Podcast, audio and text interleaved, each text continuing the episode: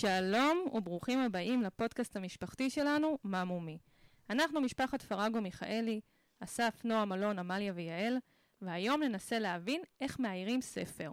על מה חושבים שמסתכלים על דף ריק? האם צריך לדבר עם הסופר? עם צאת הספר הנפלא, מה הם אומרים שיראו דני ותומר קרמן? אגב, ממליצים בחום. הזמנו את המאייר דני קרמן להסביר לנו על עבודת המאייר. דני מבחירי המאיירים בישראל, ציוריו מאתרים למעלה מ-350 ספרים, ביניהם ספרים אהובים ביותר כמו האריה שאהב תות, הילד הזה הוא אני ועוד ועוד.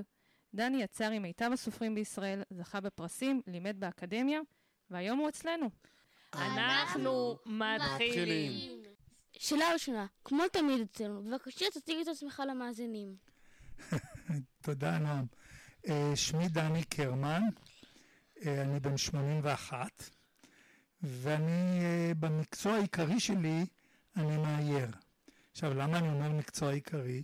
כי ברבים מהמאיירים בעולם, בעיקר אלה שככה עושים הרבה, הם תמיד עושים עוד משהו. ברוב המקרים גם כותבים. כמעט כל המאיירים הטובים שאני מכיר בעצם גם כתבו, ולפעמים גם עושים דברים אחרים, סאטירה וכל מיני דברים כאלה. אני רציתי רק לתקן, אתם אמרתם 350, אני ירתי מעל 500 ספרים. צריך פשוט, לא תמיד בוויקיפדיה הם ככה מעדכנים את הדברים האלה.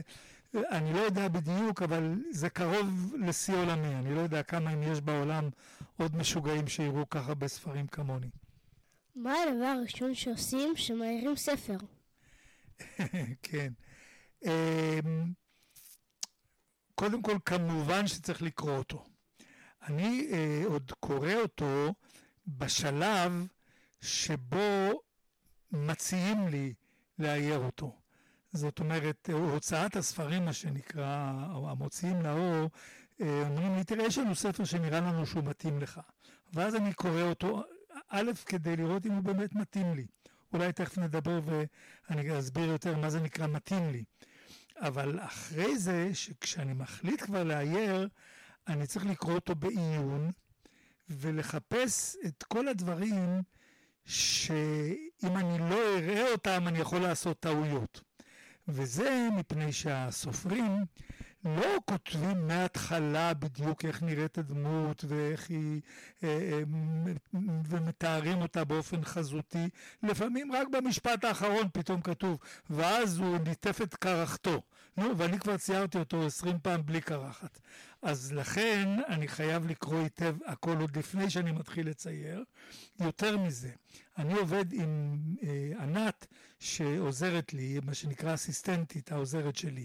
אז אני נותן גם לענת לקרוא היטב את הספר, ואני אומר לה, תצייני לי בכל מיני מקומות דברים שהם חשובים לציור. מה האיש חושב וכולי, זה לא כך חשוב, אבל איך הוא נראה, או אם הוא במקרה, לגמרי במקרה, הסופר כותב, הוא לובש את השעון על יד ימין, או עונד את השעון על יד דברים כאלה, חשוב לי מאוד לדעת, בעיקר כדי לא לעשות טעויות. המאייר בוחר עם מי לעבוד, או שהסופר בוחר את המאייר? זו שאלה מאוד טובה, והיא גם קצת מורכבת. מפני שיש כמה אפשרויות. יש אפשרות שאני מרבה לעשות אותה, וזה לעבוד עם אנשים שאני כבר יודע ורגיל לעבוד איתם. הרבה שנים אני ירתי את כל הספרים של יהודה אטלס למשל, אם כי בשנים האחרונות הספר האחרון שיצא עכשיו לא עם איורים שלי, ובמשך ה-10-15 שנה האחרונות אני עובד הרבה מאוד עם חברי אפרים סידון. אפרים ואני חברים מאוד קרובים, אנחנו מתראים כל יום כמעט, מרצים בבתי ספר, בכל מיני מקומות, גם לצעירים וגם למבוגרים, ואנחנו כבר עשינו איזה 20 ספרים ביחד, וכל ספר היום כשאפרים כותב, אני הראשון שמציעים לי לאייר אותו, אז זאת אפשרות אחת. אפשרות אחרת, שגם שלא הסופר, אלא ההוצאה. בכל הוצאת ספרים יש עורכים. ואם מדובר נגיד בספר לילדים, אז יש עורך ספרי הילדים בהוצאה. הוא קורא את הספר והוא אומר, הספר הזה נראה לי מתאים שתאייר אותו אורייתן, נגיד. או מתאים שיעיר אותו דני קרמן, ואז במקרה כזה פונים אליי, ואז כמובן מגיעים השיקולים שלי, האם אני יכול ורוצה להעיר אותו. השיקולים יש להם כמה רבדים. הראשון זה אם הטקסט נותן לי חשק להעיר אותו.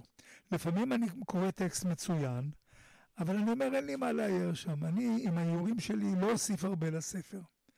ולפעמים אני קורא טקסט שאולי הוא אפילו פחות טוב, אבל אני אומר עם האיורים שלי אני אהפוך את זה לספר טוב, מפני שיש לי אפשרות לעשות את זה, לעשות כאן עבודה מעניינת. יש כמובן גם את השיקול הכספי, האם אנחנו מסתדרים, אני עם ההוצאה מבחינה כספית, וכמובן שהסופר צריך להסכים לכך שבוחרים במאייר כזה או אחר. לפעמים יש ביניהם ויכוחים בין העורך ובין הסופר. העורך אומר אני רוצה את המאייר הזה, אבל הסופר אומר יש יותר מדי ספרים שלו בשוק, כמו שלפעמים אומרים על הספר, עליי. אז יש לזה כמה, כמו שאמרתי, כמה אפשרויות, או שהסופר בוחר, או שהשניים עובדים ביחד, או שהעורך ההוצאה פונה אל המאייר. זאת אומרת שלפעמים זה שעשית הרבה עבודות יכול לבוא לרעתך.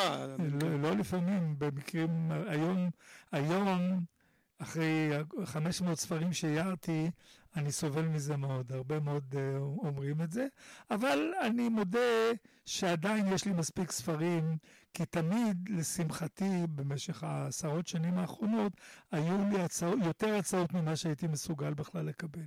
ואיך זה מרגיש שנכנסנו לכאן בכל ילד נועם אלון, ישר הכירו את האריה שאהב תות, את הילד הזה הוא אני, ישר חיפשו את זה פה בספרייה? תראי, כמובן שזה מרגיש מצוין, מכיוון שאני ואפרים, אם כי לא רק אני ואפרים, יש לי עוד כל מיני חברויות כאלה, מופיעים בהרבה בפני ילדים, אז אנחנו פוגשים הרבה מאוד מהקוראים שלנו. אחת השאלות שהם תמיד אוהבים לשאול אותנו, זה איך זה להיות מפורסם, איך זה להיות סלב, אתם סלב. גם אפרים וגם אני, המילה סלב מעושה בינינו, אנחנו פשוט לא יכולים לסבול את זה שאנחנו אומרים להם, תראו, הספרים שלנו הם הסלבים. אנחנו רוצים שאנשים יכירו את הספרים, ולכן התשובה לשאלה שלך, אסף, היא זה כיף לראות שילדים אוהבים את הספרים, אבל לא תמיד אני נהנה שהם גם מכירים אותנו. אבל גם זה היה לך בקריירה, היית גם בן אדם יחסית מפורסם יותר מהיום, בתקופות מסוימות.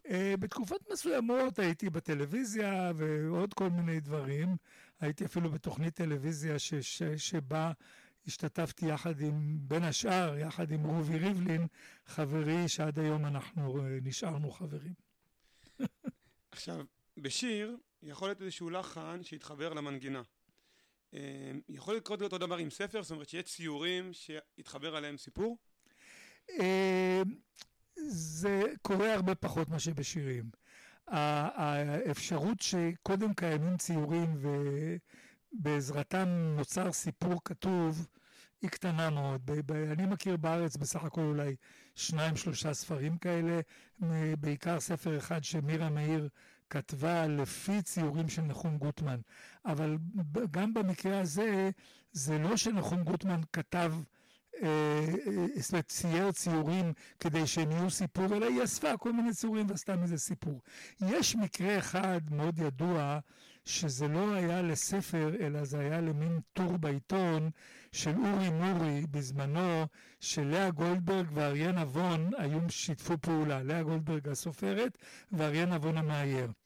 בכל המקרים וברובם, הציורים היו קודם. אריין אבון היה מצייר, ואז לאה גולדברג על פי הציורים האלה כתבה חרוזים. אבל זה לא מדובר בספר, אלא בטור שבועי בדבר לילדים.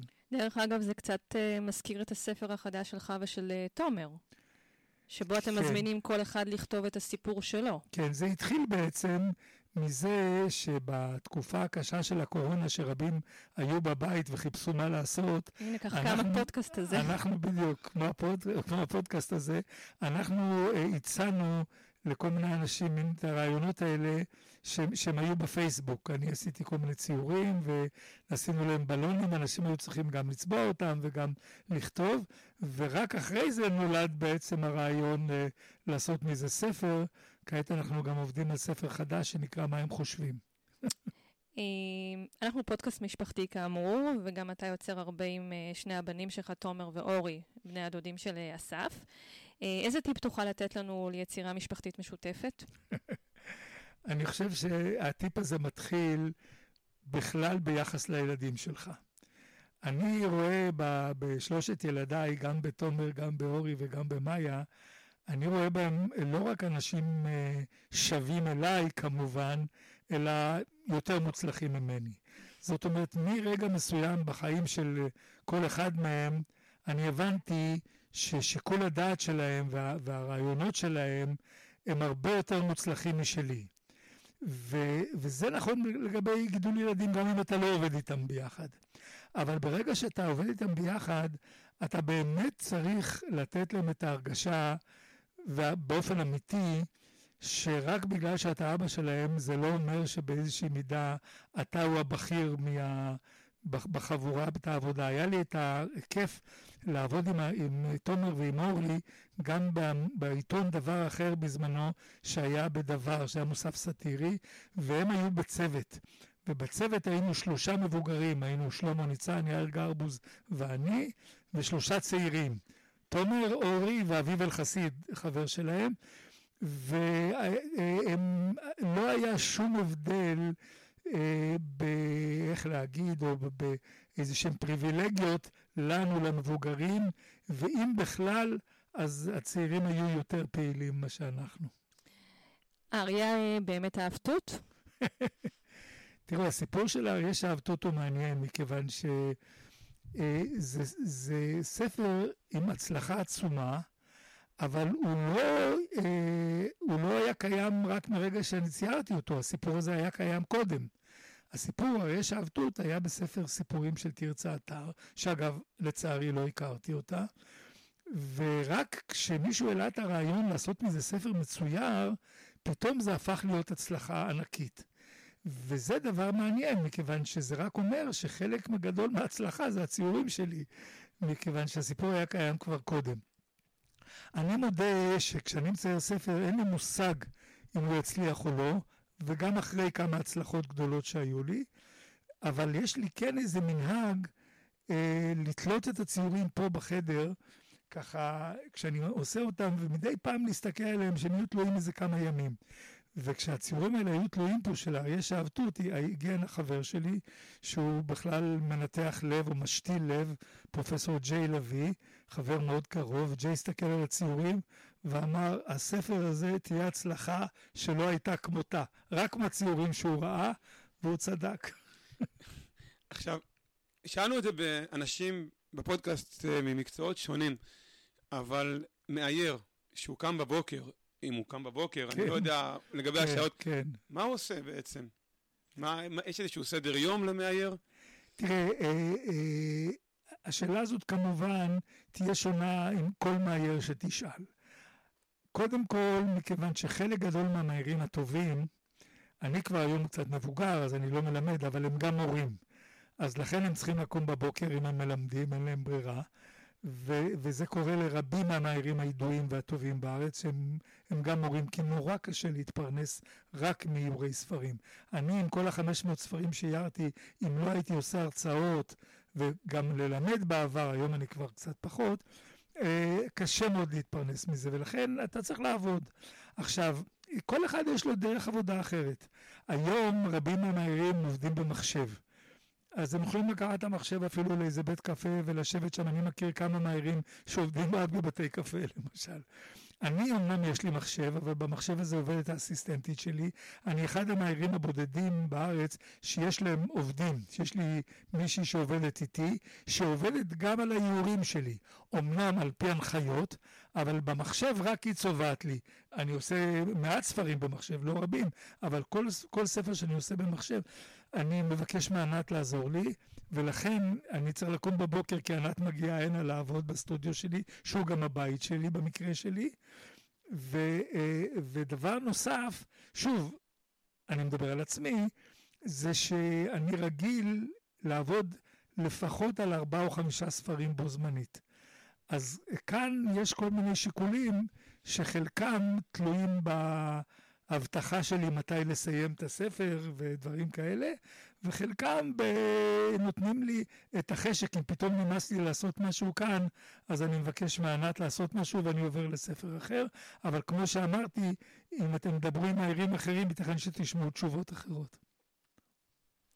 כמו כל נורא אצלנו, נשמח אם תאמר לנו מה תרצה של מאזינים שיקחו מהפרק הזה.